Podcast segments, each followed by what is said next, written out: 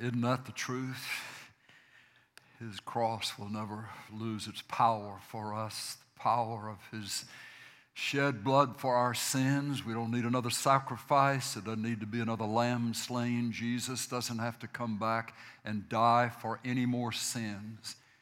Nothing that we can do, nothing that this world can do, is going to surprise him in the sense that it's, it's something more than what he's already paid for on that cross 2,000 years ago.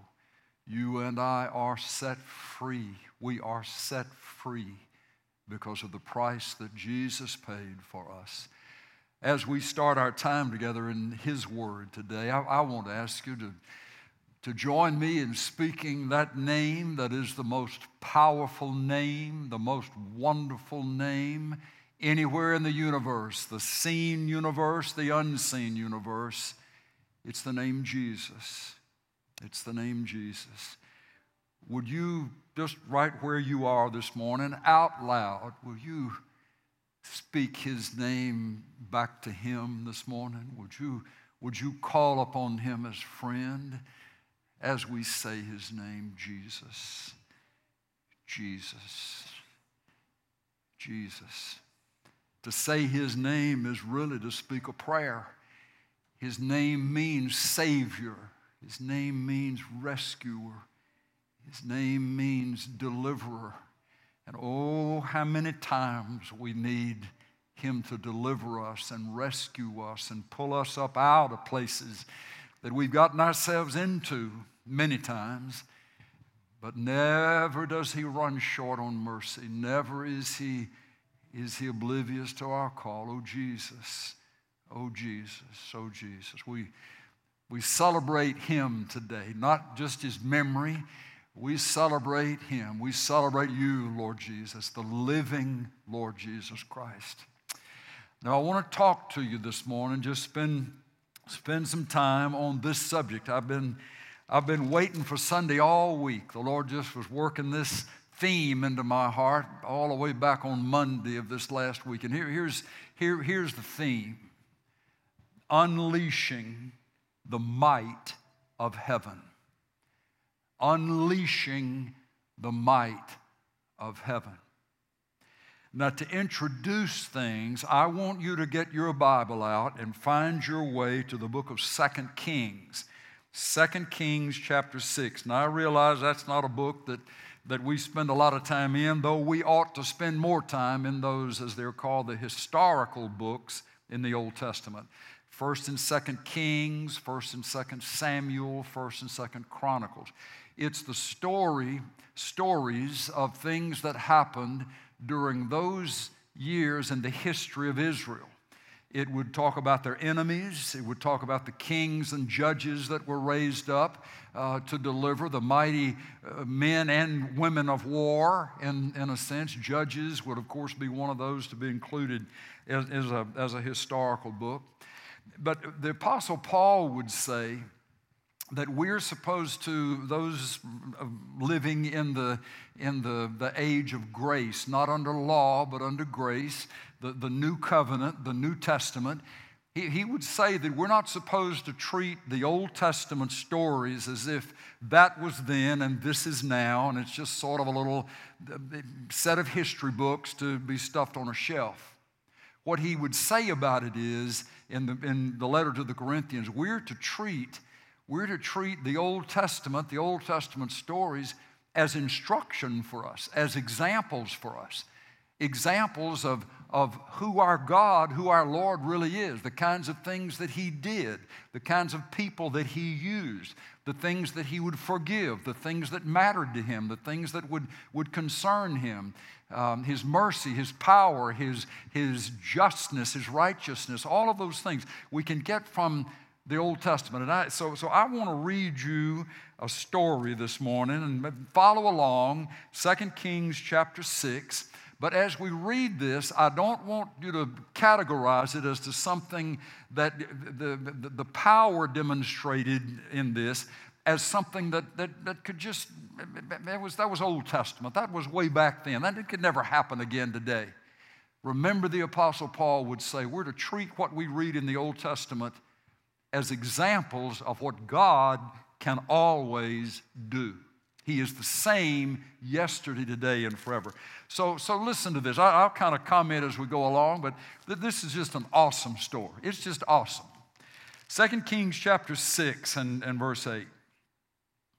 Now, the king of Aram was warring against Israel, and he counseled with his servants, saying, In such and such a place shall be my camp, my camp for war the staging ground, evidently, for an attack upon Israel.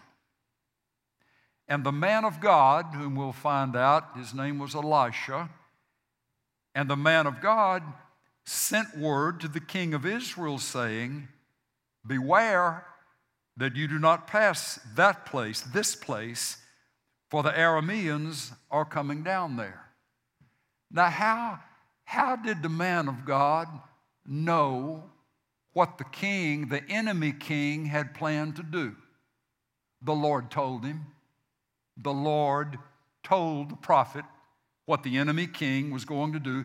And from there, the prophet Elisha warned the king of Israel to stay away from that place. We continue. The king of Israel sent to the place about which the man of God had told him. Thus he warned him. Thus the prophet warned the king of Israel so that he guarded himself there. The king of Israel guarded himself there, look, more than once or twice. This didn't just happen once and never to be repeated. This was something of an ongoing situation where the king of Aram would come to a conclusion as to where he was going to place his camp for war, and warning would be sent some way to the king of Israel about what was going to happen, and the king of Aram's plans were spoiled. Verse 11. Now, the heart of the king of Aram was enraged over this. And he called his servants and said to them, Will you tell me which of us is for the king of Israel? To put it in our language, we got a leak in my administration. Somebody is telling secrets and those secrets of our plans are getting back to the king of Israel. I want to know who it is. Who's the leaker? Verse 12. And one of his servants said, No, my lord, O king, but Elisha, the prophet who is in Israel, tells the king of Israel the words that you speak in your bedroom. So he said, this is the king of, of Aram. Said, Go and see where he is, that I may send and take him. And it was told him, saying, Behold, he, Elisha, is in Dothan. And he sent horses and chariots and a great army there. And they came by night and surrounded the city. Now, when the attendant of the man of God, Elisha's servant, had risen early and gone out, behold, an army with horses and chariots was circling the city. And his servant said to him, Alas, my master, what shall we do? So he, Elisha, answered, Do not fear, for those who are with us are more than those who are with them. Then Elisha prayed and said, O Lord, I pray, open his eyes that he may see. And the Lord opened the servant's eyes, and he saw. And behold, the mountain was full of horses and chariots of fire all around Elisha. And when they, the enemy forces, the enemy troops, came down to him, Elisha prayed to the Lord and said, Strike this people with blindness, I pray. So he struck them with blindness according to the word of Elisha. Blindness in the sense that they wouldn't be able to recognize Elisha, that Elisha's identity would be hidden. They could still see, evidently physically, but their ability to discern who Elisha was, that was forbidden them. The Lord stopped them from recognizing Elisha. Then Elisha said to them, This is not the way, nor is this the city where you're trying to go, where you're trying to find. Follow me, and I'll bring you to the man whom you seek. And he brought him, brought them to Samaria. And it came about when they had come into Samaria that Elisha said, O Lord, open the eyes of these men that they may see. So the Lord opened their eyes, and they saw, and behold, they were in the midst of Samaria. The Lord had caused them to have a blindness of orientation. They didn't know where they were. They just followed this man whom they did, not recognize, and they ended up in the play, a place that they didn't intend to be, and absolutely it was a place that they didn't want to go because it happened to be the city where the king of Israel and his army was camped. Then the king of Israel, verse 21, the king of Israel, when he saw them, when he saw these, the, the, the armies of the, of the Arameans there before him, in the place where his, his greatest military strength was to be found. Then, then the king of Israel, when he saw them, said to Elisha, My father, speaking to Elisha, My father, shall I kill them? Shall I kill them? And he answered, You shall not kill them. Will you kill those whom you have taken captive with your sword and with your bow? In other words, those who have surrendered to you, they've given up, they've dropped their, their weapons, they've, they've surrendered to you. Would, you. would you kill those whom you've taken with your sword and your bow? Set bread and water before them, that they may eat and drink and go to their master. So he prepared a great feast for them, a great feast for enemy troops. And when they had eaten and drunk, he sent them away, and they went to their master. Now, look at this next statement. And the marauding bands of the Arameans did not come again into the land of Israel. They defeated them not with weapons of war, but with unexpected, extravagant kindness. The enemy troops had come. Now they could be overwhelmed. Now they could be easily taken. But the word of the Lord through the prophet to the king is don't kill them, feed them. Don't kill them, don't brutalize them. You show them kindness. And let them go and send them back to their king. So overwhelmed was the king with the kindness of Israel toward his men that he withdrew his plans for war and they never again set foot in a hostile way in the land of Israel. Now, isn't that an amazing story? How did Elisha know what nobody else knew except the king, the enemy king, in his hidden council quarters? How did he know? The Lord told him. I want you to leave 2 Kings 6. Don't, don't uh, maybe you can leave a marker there in your Bible because we'll, we'll come back to it.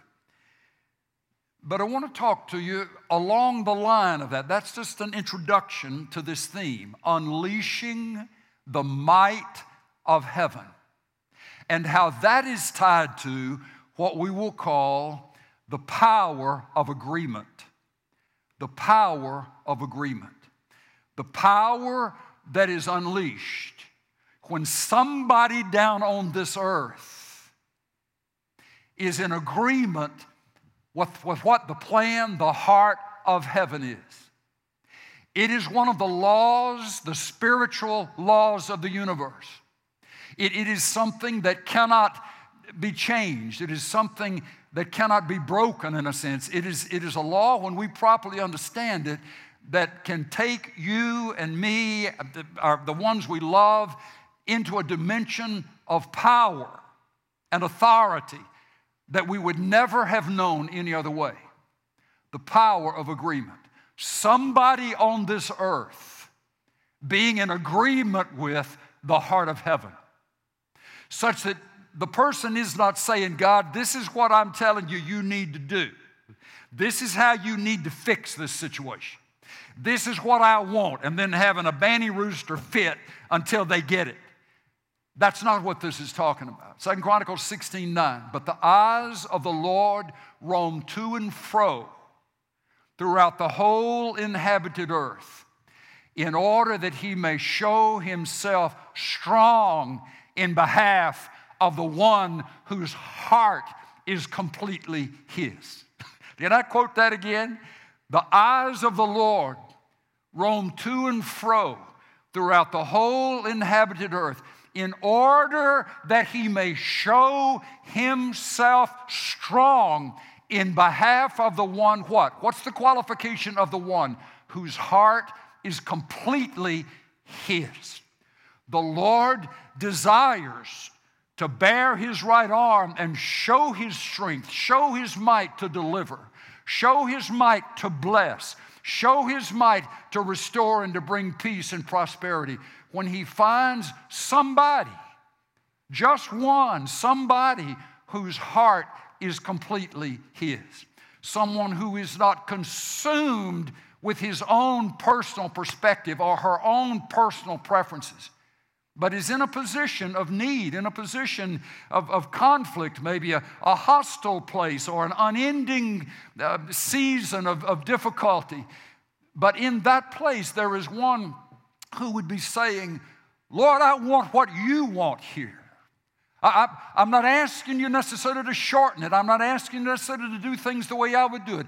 But I'm here asking you to do what you want done in this place. I surrender my heart to you, Lord, and I ask for your heart to be done in this place. The eyes of the Lord roam to and fro to find that one in order that he may strongly support that one. Brother, sister, don't know what you're going through, don't know how long it's been happening. Don't, don't know what the impossibilities are arrayed against you. But here's a word to your heart today.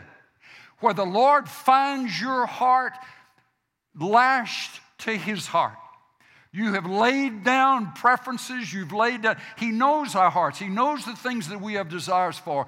But at the end of the day, what we're saying is, Lord, it's not my will that I'm crying out for, it is your will. I'm asking for your will, your heart, that which is good in your sight, that which is blessing in your sight, that which is freedom according to you, that which is good according to you. I'm asking you for that in this place. I'm just telling you. When you are in that place of agreement, heaven knows your name. Heaven pays attention to your cry. And the resources of the might of heaven can come to be your experience to the degree that you need them in order for the will of God to be done, the heart of God to be done on this earth as it is in heaven. Remember how Jesus taught us to pray. It, it, your kingdom come, Lord. Not my kingdom, your kingdom come, and then your will be done on this earth as it is in heaven. There is power that is available there is power that will come to be unleashed through the one who stands as best he or she understands it, stands in the place of agreement, agreement with the heart of God. You remember that, that uh, passage in, in Ezekiel where, where the Lord, Ezekiel 22, the, the Lord is saying, I searched for a man. I just was looking for one man who would stand in the gap before me and if I would find that one person who would stand in the gap before me, crying out for my mercy, for my will to be done, then I would not destroy the land. But the Lord says, I found no one. I found no one who would stand in the gap and agree with my heart. And therefore, he says, the judgment that would come upon the people in the nation because they had continued to turn away from him, it, it, was, he was wanting someone on the earth to be crying out for his mercy to be expressed. It, it's, it's, uh, it's one of those things we, we're not going to be able to change. You may find yourself in a family line, and, and there's, there's been great debauchery, sin, perversion, whatever it might be. You may find yourself working in a company, in a situation, or having friendships with ones, and, and there would be that verse would rise up in your heart, might be pressed upon you. The Lord saying, I just need somebody to stand in the gap, stand in the gap before me and cry out for my mercy so that the judgment, so that the, so that the pain of the suffering can stop, that there would be repentance that would be brought in and, and restoration would come. I'm just looking for one who would be in agreement with me. I, am praying that this will just, that, that this will be like a shaft of great warm light that will pierce your heart, if you find yourself in a situation like that, where you're surrounded by people, surrounded by things, surrounded by a culture that is godless, that is God offensive, that, that could, could care less about anything that would be moral or decent or, or, or unselfish, but some way or another you're positioned in a place and surrounded like that. This is saying to us and reminding us and calling us forth the Lord's eyes are roaming to and fro throughout the whole inhabited earth, that he may show himself strong in behalf of, in support of the one whose heart is completely his. That, that's the one qualifying factor is that your heart stays completely his, no matter what's going on around you.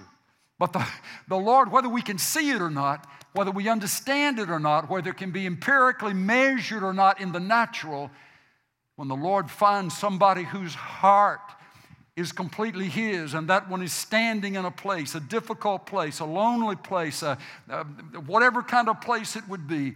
But the cry is, Lord, I'm asking for your will to be done. I'm asking for your kingdom to come. I'm asking for your will, your heart to be done in this place. It's only a matter of time, child of God. It's not a matter of if, it's just a matter of when. He hears you, He knows you, He sees you, He loves you, He's loyal to you. He will not abandon you and leave you as an orphan. He's coming to you. You hold steady, sink your feet deep down into that solid ground of who Jesus Christ is, and you keep trusting Him and keep agreeing with Him. And if the enemy can get us to do anything, He'll try to get a Christian, someone who knows the Lord, who's walking with the Lord, to give up that place of agreement and to believe the lie that, well, it's not really going to change. Nothing is ever going to happen to be different. And so he tries to distract us, seduce us to believing a lie. But when we refuse that and we hold on to the promise that all of the promises of God in Christ are yes and amen, that God is not a man that he should lie. He'll do what he says he'll do, he'll keep his word, he will keep his promise. And the instruction that he's given to us to just agree with him will be found to be true again and again and again and again throughout the days of our lives. Now, now, now let me, I want you to, to, to leave that story in 2 Kings 6 and go with me to the New Testament for a minute. I want to give you three aspects of what, what this power of agreement is. What is the power of agreement? Number one, number one, it is believing that Jesus, by his Spirit, can speak to you. In order to agree with someone about something, you need to know what that person is putting on the table what the issue is or the matter is or the, or, or the, the, the fact is that they're asking for our agreement in. For there to be agreement between you and heaven, you need to know, I need to know what it is that the Lord wants me to agree with Him on. That means I have to accept, be open to, be ready for the reality that Jesus, by his Spirit, still speaks to people. Now, I'm not saying that the Word of God is not to be relied upon. The Lord can speak to us through His written Word. The Lord can cause lines of the Scripture to just come off the pages and be written across our heart in almost fire. We're convinced that the Lord has spoken. But I need to say this to the church, to the Christian community. The only way that the Lord speaks is not just through the scripture. Jesus will say, My sheep hear my voice, and I know them, and they follow me. At, at that point in time, when Jesus spoke that, listen, folks, that was 30, 40, 50 years before Paul had completed his writing of the scripture, before Timothy and Peter had completed their writing of the scripture, before John came, recorded the revelation. Jesus, Jesus was saying to ones who didn't have the New Testament, and many of them wouldn't have had a copy of the Old Testament. But here's what he said to them John 10 My sheep will hear my voice, and I know them, and they follow me. For sheep to hear the voice of the shepherd, it presupposes that the shepherd is speaking. And it presupposes that the sheep have the ability, have the capacity, have the equipment, have the mental aptitude to receive what the shepherd is saying. Now, I know there's some folks out there listening and say, Well, I'm, I'm not the Apostle Paul, and I'm not John, and, and I'm not Elisha. Well, that's exactly right. You ain't. You're not. But if you've opened your heart up and received Jesus Christ as your Savior and Lord, knowing that you're a sinner and you need to be forgiven, and believing that He died on the cross to pay for your sins, believing that he was buried, believing that he was raised again on the third day, and, and, and shouting with, with the rest of the saints when we go come through Easter that Easter is proof that the price that Jesus paid was accepted by the Father, and I am forgiven. It, it's, it's all about my faith in Jesus. If I have put my trust in Jesus, then I'm a Jesus sheep, and as somebody said, not a religious goat. The religious goats are all about the architecture, all about the form, all about the tradition, all about the pattern, all about how it looks, all about how it is on the outside. That's a religious goat. but a Jesus sheep is somebody who has a relationship with Jesus. It doesn't matter what the church looks like. It doesn't matter what the denomination is. It doesn't matter where the group meets or what nationality or ethnicity. It's Jesus. It's Jesus. It's just Jesus. My sheep, he said, those who have that relationship with singularly with me, my sheep hear my voice. My sheep hear my voice. Again, fundamentally, to be in agreement, to be in agreement with heaven so that the force of heaven can be unleashed when we need it and when the Lord desires to pour it out, there needs to be that, that sense that I believe the Lord can speak to me. Now, watch, watch how this works. My sheep hear my voice.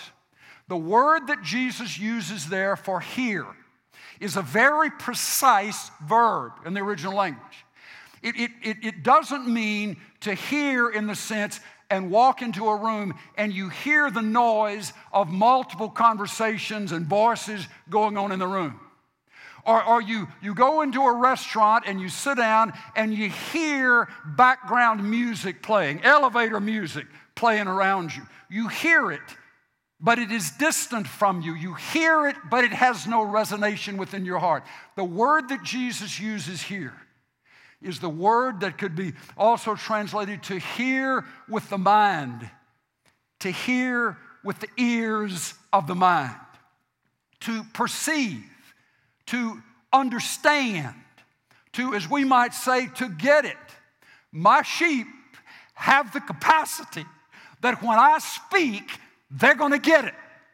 They're going to know it's me, they're going to understand what I've said, and then it follows up to also mean to obey. It's clear to them what they have heard. It's clear that it has come from me. They understand it and they take the steps to obey it to do what is said. And will you hold on to this? So, so what is the power of agreement? The power of agreement is first of all believing that Jesus can speak to you. It may be through the word, it may be through a Christian friend, it may be through the order of circumstances. It could be any number of ways, but you're going to know that it's from Him. and you're going to understand what it is that he's saying. And there's going to be something in you that is going to rise up to want to follow and to want to obey. That, that's the first thing to notice. But then the second thing is this the power of agreement not only means that you believe Jesus can speak to you, but it also means that you are embracing what he convinces you is true that he has said. You are embracing what he has said to you. Not just, I'm talking to some folks, listen, I'm talking to some folks. You say, I'm not a real church person. I'm not around a church a lot. I, am not a, I'm not a real spiritual something. But if, if Jesus is your Savior and you're a Jesus sheep and not a religious goat, then you have the capacity to hear Him when He speaks to you. And He has a heart to speak to you. But, folks, don't assume that this is just so clearly understood and quickly accepted. It's not. How many categories of our lives do we just assume we don't have any help in? That we're, we're alone, we're stuck with it, we got to figure it out. There'll be ways to say that, I'll, I'll figure it out. Well, what if in those categories of the, of the areas of your life that you, you worry the most about, or concern the most about, or you feel so orphaned in the midst of, what if you opened your heart up to the reality that since you're a Jesus sheep, the shepherd, Jesus, wants to speak to you in those things and about those things and give you instruction and give you encouragement and cause you to know you're not by yourself. He's not just a Sunday go to meeting Savior. He's not just a Sunday church building Savior. We got to lose that. He is where you are. He's not into crowds. He doesn't have to have a crowd, as we're noticing now. But He has to have you. He wants you. He loves you. I, I, I, do, I do weddings, you know, I've done a bunch of them in our ministry years. But here's the thing I can promise you that when I say, by the authority vested in me of the state of Texas, and, and as a minister of the gospel, I pronounce you husband and wife, and you may kiss your bride and you may kiss her briefly, you know, and, and, and I now pronounce you husband and wife. I can promise you that when those two leave wherever that's happening, that chapel or that church setting or that out under some oak tree somewhere, they are looking forward to leaving the crowd behind.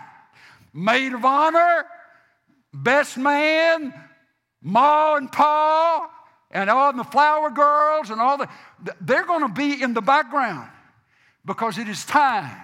It is time for the bride and the groom to just be together. Now, I want you to understand this and, hear what I'm saying. There are some times when Christian friends get in the way of our relationship with Jesus. We don't feel like we can even talk to the Lord unless we check in with spiritual sister here or get a readout from spiritual brother here. We've got this low level of who we are in the sight of Jesus. Jesus has a heart for you. He will strategically, at points in our lives, cut out the middleman. The scripture will say he is jealous over us. He desires for us to want Him and for us to know that He wants us. Listen, He loves you by yourself. You don't have to have any Christian friends around. You don't have to be singing songs. You, you don't even have to have your Bible open. He loves you. He loves you. He loves you. He loves you. And He wants to talk to you. And He wants you to know that He's equipped you with the spiritual ears to be able to hear something when He says it. So, so, so don't rule out the possibility that directly, not by way of something else or someone else, but directly, He wants to say some things to you. And He knows how to speak to us in ways that we get it. He, he knows how to do He knows how you're wired. And I'm just saying, and I'm, I've said it a bunch over and over and over again, but somehow we just need to be convinced of this that the Lord doesn't just speak to Billy Graham, Billy Graham's in heaven. The Lord doesn't just speak to super spiritual people or super secluded people, He speaks to businessmen. He speaks to professional women. He speaks to, to writers and poets and producers and, and ones that work with their hands if we'll just open our ears to receive what He might want to say. Okay?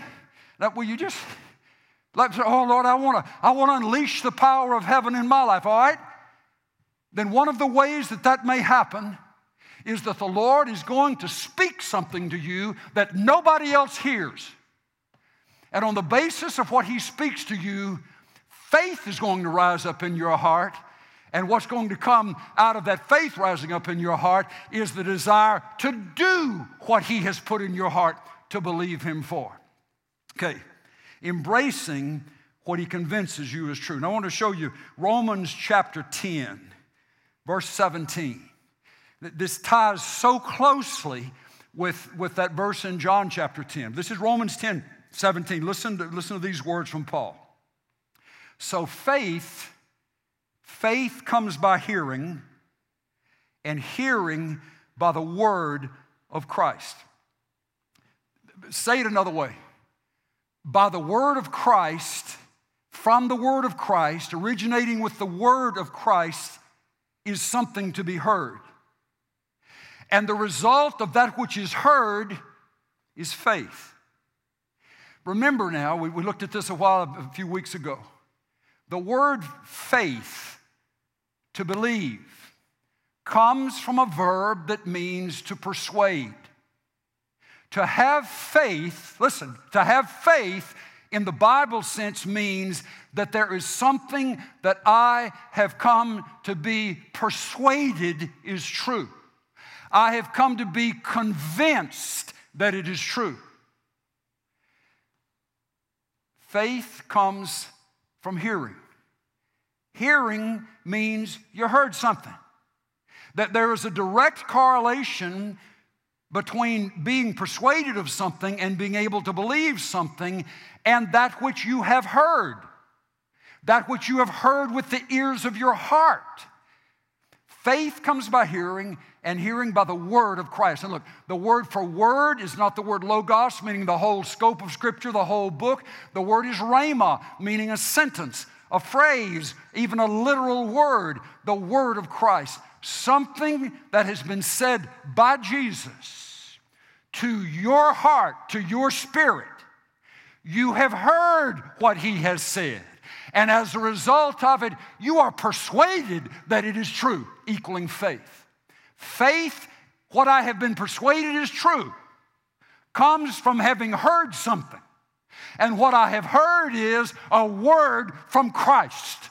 A word about Jesus, a word from Jesus. Amen. Somebody say amen. That, that's, that that's, he's opening this up. There's not this super class of only a few who can hear the Lord to their hearts.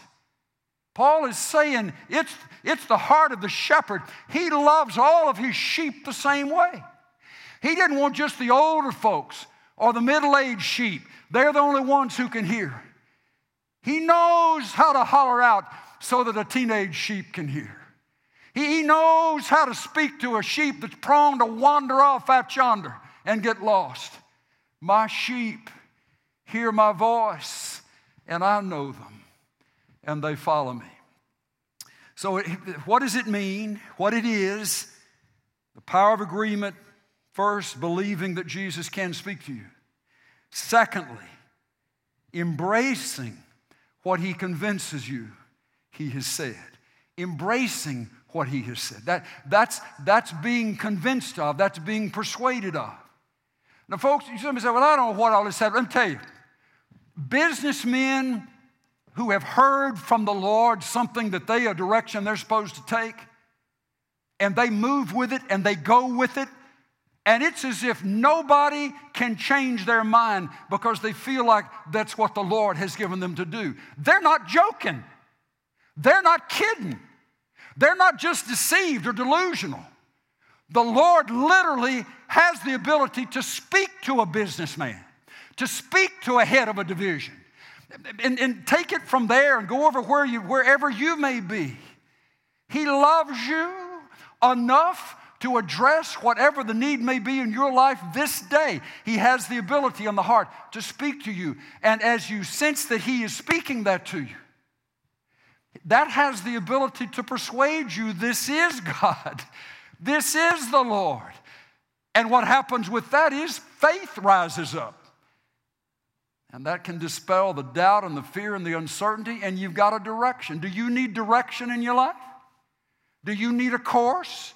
To walk? Do, do, you, do you need a sense of a way out or a way through?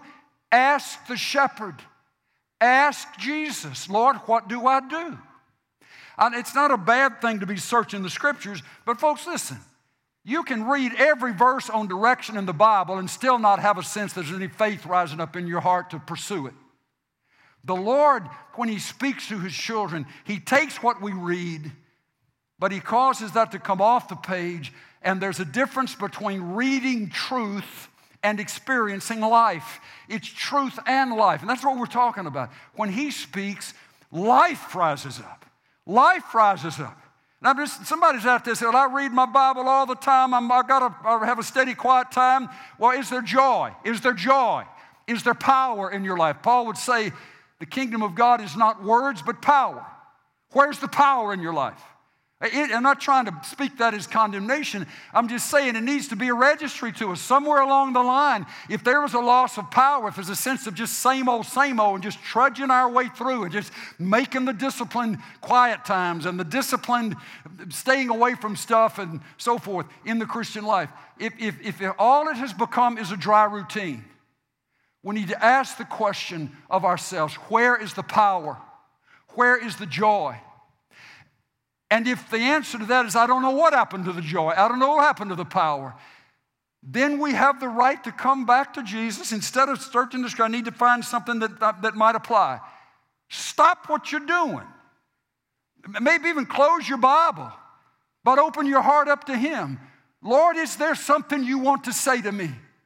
Lord, I'm trying, but I'm drying up. Is there something that you want to say to me? And I'm telling you, folks, he will answer, He will honor the cry of a hungry hearted child, crying out, Lord, is there something you want to say to me? My sheep hear my voice because I speak to my sheep. And I speak to my sheep not to waste my effort that they couldn't hear it or understand it anyway. I speak to my sheep because what they got when they came to know me as Savior, they got ears to hear now. They've got equipment to be able to process that which is being transmitted from heaven to earth. And as he speaks, faith rises up. And as faith rises up, I'm persuaded, and then the steps then will be taken, which is that last part, acting on it. It's believing that Jesus can speak to you.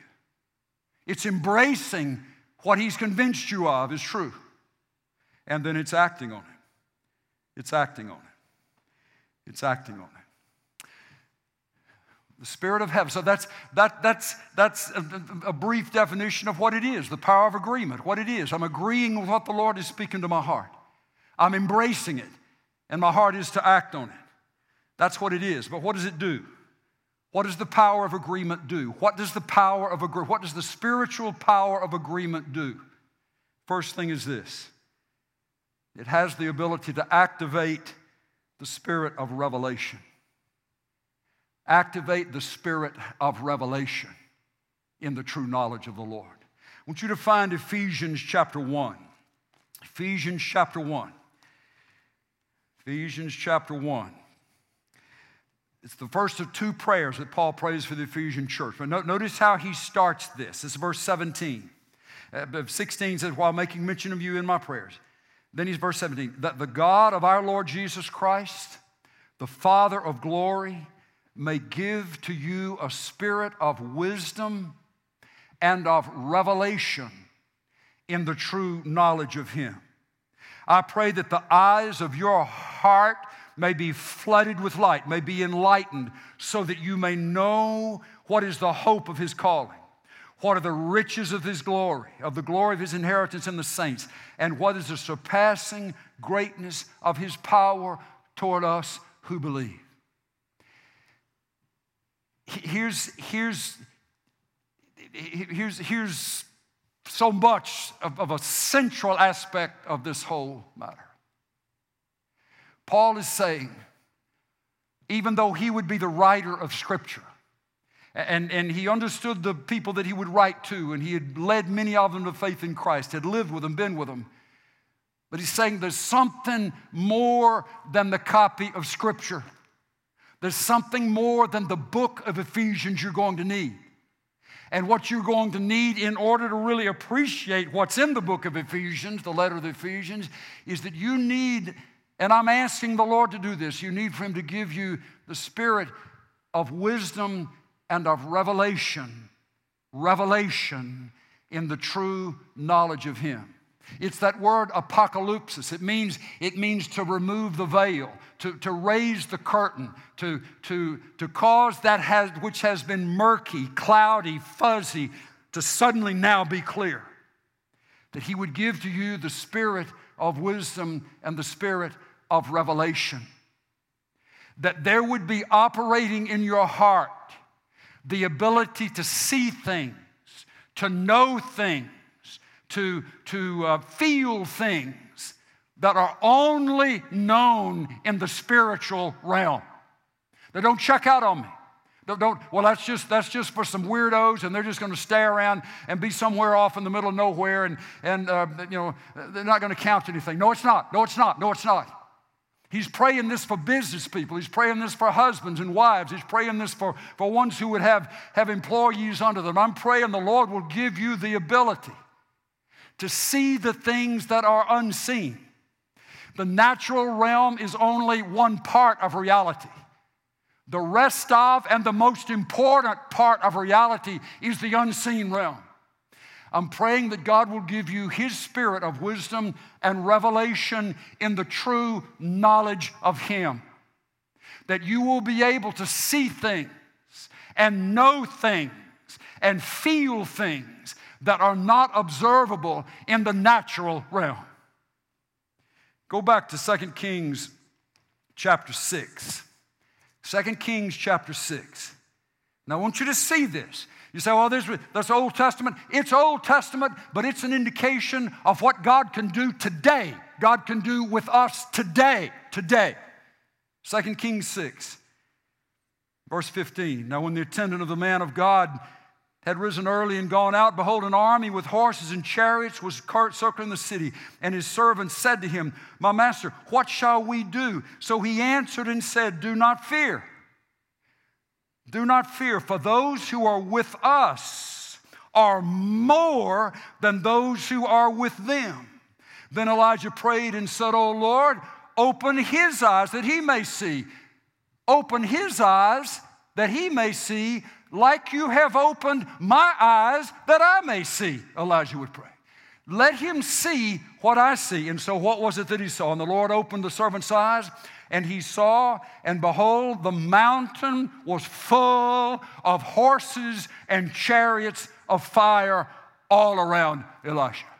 My brother and my sister, you can want to quit. You can want to give up. You can want to turn tail and run. You can want to go and hide out until the Spirit of the Lord's revelation to your heart shows you how many are backing you how many are with you, even though there may be thousands, if not more, against you?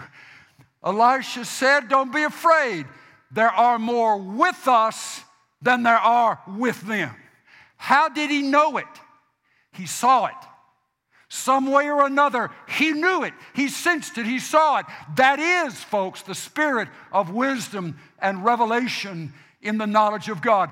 Having a sense of what God knows in our current situation. I'll show you one other verse with, when Jesus was prophesying about what would happen when the Holy Spirit came.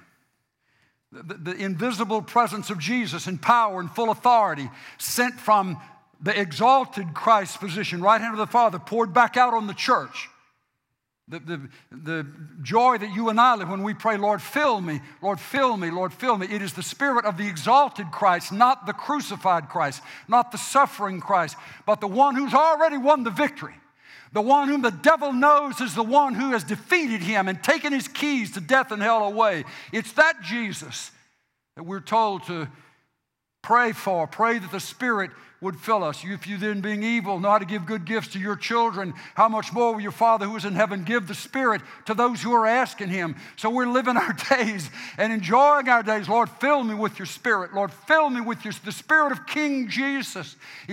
Paul would say, now, the Lord is the Spirit, and where the Spirit of the Lord is, there is liberty. The Lord Jesus is the Spirit. The Spirit is the Lord Jesus. We, it's hard for us to wrap our brains around all of that, but that's what Paul did to simplify and clarify. The, the, the Holy Spirit is the invisible presence of Jesus, the resurrected Christ. So, Lord, fill me. Lord, fill me with your spirit of wisdom and revelation. This is what, this is what uh, Jesus spoke of the Spirit, His Spirit who would come. But when he, verse 16, 13, John 16, 13, but when he, the Spirit of truth comes, listen to this. When he, the Spirit of truth comes, he will guide you into all the truth. For he will not speak on his own initiative, but whatever he hears, he will speak. Listen, and he will disclose to you what is to come. He will disclose to you what is to come.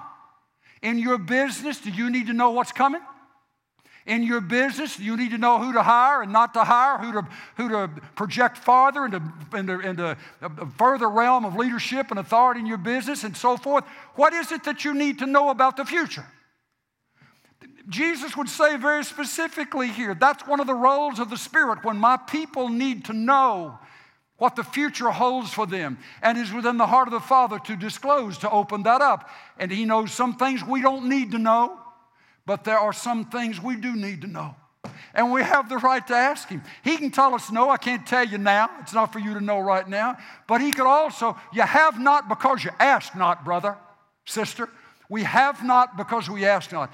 I'm just trying to reach into your spirit and grab a hold of your soul and just encourage you to operate on the basis of this my sheep hear my voice, I know them, and they follow me. He does want to speak to you, and you will have the ability to hear it.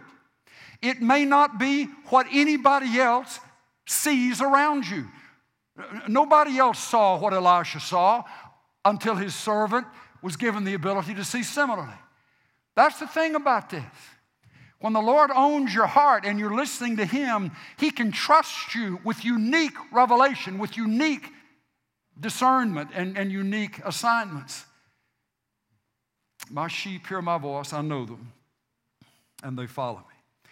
Let me show you one other thing that out of that Second Kings 6 that just is a blessing. We'll stop with this. The, the main point being here, you, you unleash, we unleash the might of heaven when we are in agreement with heaven's heart. Here, Elisha was in agreement with heaven's heart, and, and the, the, the forces of the angel armies outnumbered the forces of the physical armies. He, he saw something that nobody else saw. And I just want you to be encouraged. The Lord can show you some things cause you to know some things in your knower that nobody else knows. But you are in the position to follow him and to make the choices to pursue that. Uh, we'll read this one more time where it says, so, so, you know, all the enemy army has been delivered into Samaria. The king of Israel has the option do we kill him or do we show mercy? And this was the assignment that the Lord heard from the Lord that, that the Lord, that Elisha heard from the Lord. He answered, You shall not kill them, but you set bread and water before them, that these may eat and drink and go to their master. He did just that. And then it says in verse 23 And the marauding bands of Amorians, Arameans, did not come again into the land of Israel. What does the Lord require of the old man?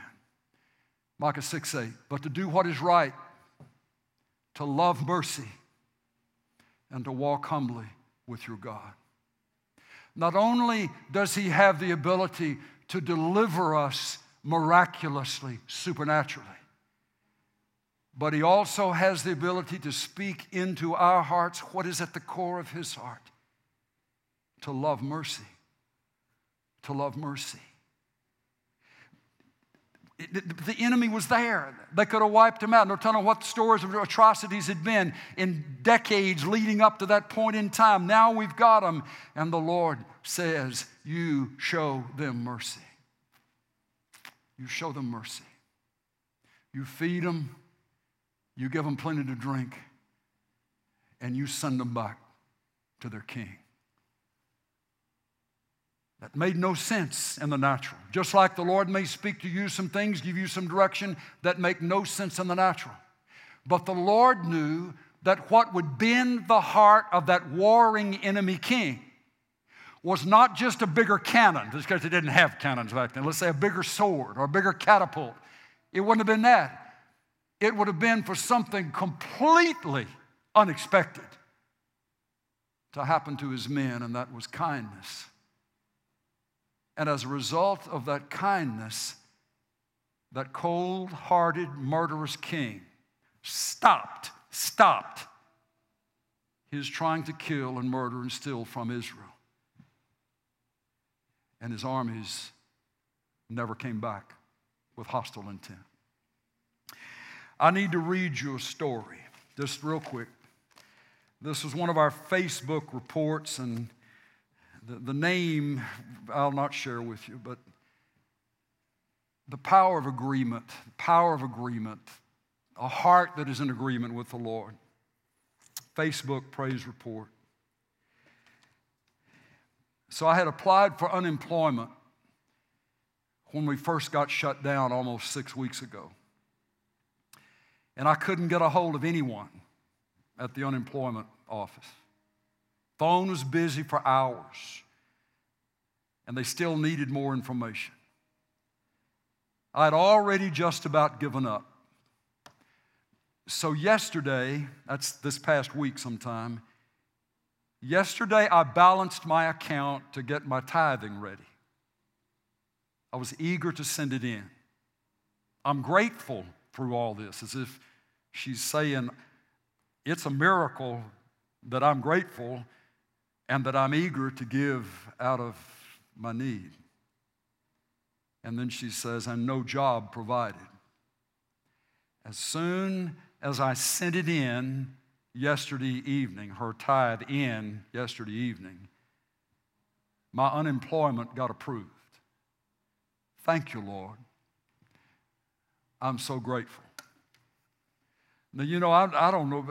I, I, don't know who gives what. I don't. I, don't, I do that on purpose. I, I don't. I don't want to know who gives what to Alamo City, so everybody can be treated the same. For all we knew, or I know, the, the, the tithe that she sent could have gone to another congregation, and amen.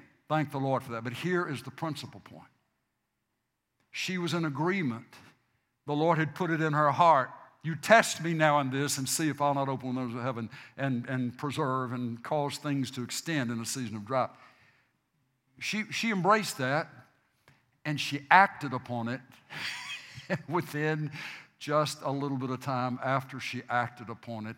That breakthrough that she had been praying for, looking for, happened. The eyes of the Lord roam to and fro throughout the whole inhabited earth, that he may show himself strong in behalf of the one whose heart is completely his. It is the spiritual that is in charge of the physical and not the other way around.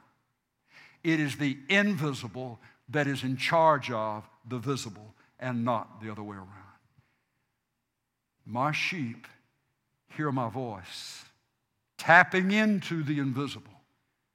And I know them, and they follow me. So, as we finish this up today, here's a question Do you wish in your heart of hearts that you had more power? More power. More power to believe more power to start and not quit, more, more power to give up. Paul said, I want to know him. And I want to keep getting him, getting to know him more and more in the power of his resurrection. My brother, my friend, one who's just listening and you're just kind of checking in from the side, welcome. We're just so thankful that, that you're, a part of this some way, even remote, even distant, even with questions. Questions are just fine. The Lord's not scared of questions, He's not intimidated by hesitation. But if there is in your heart a sense that you, you need power, you need strength, I want to just encourage you to do that, to, to turn, turn, turn your heart toward Jesus as best you can. May, may not even be sure he exists, but just, just, just try. Just go ahead and whosoever will call upon the name of the Lord shall be rescued. It doesn't mean with all the theological words right, or all the scripture, or everything cleaned up. I got to get cleaned up before I come to Jesus. No. You come to Him right where you are, right, right in the place of the lack of power. Lord, I need strength. I, I need power to quit. I need power to start. I need power to stay on the course. Help me, Lord. Jesus, even to put it this way Jesus, if you're real, would you have mercy on me? Jesus, if you're real, show me your power. As best I can, I receive you, Jesus, into my life. That won't be wasted breath, brother and friend. It won't be wasted breath. Amen. Well, I've been waiting all week to get to talk to you about this. Unleashing the might of heaven. Would you just say that out loud back to me? Wherever, unleashing the might of heaven. And that is because of the power of agreement. The power of agreement. Lord, thank you for this time. Thank you for loving us. Thank you for speaking to us. Thank you for teaching us. Thank you for opening our hearts. Bless your word, I pray, Lord. Bless your people. Encourage your people. Demonstrate your power in us and to us, we pray. In Jesus' name. And all the Lord's people said, Amen. Amen. God bless you. God bless you. One more.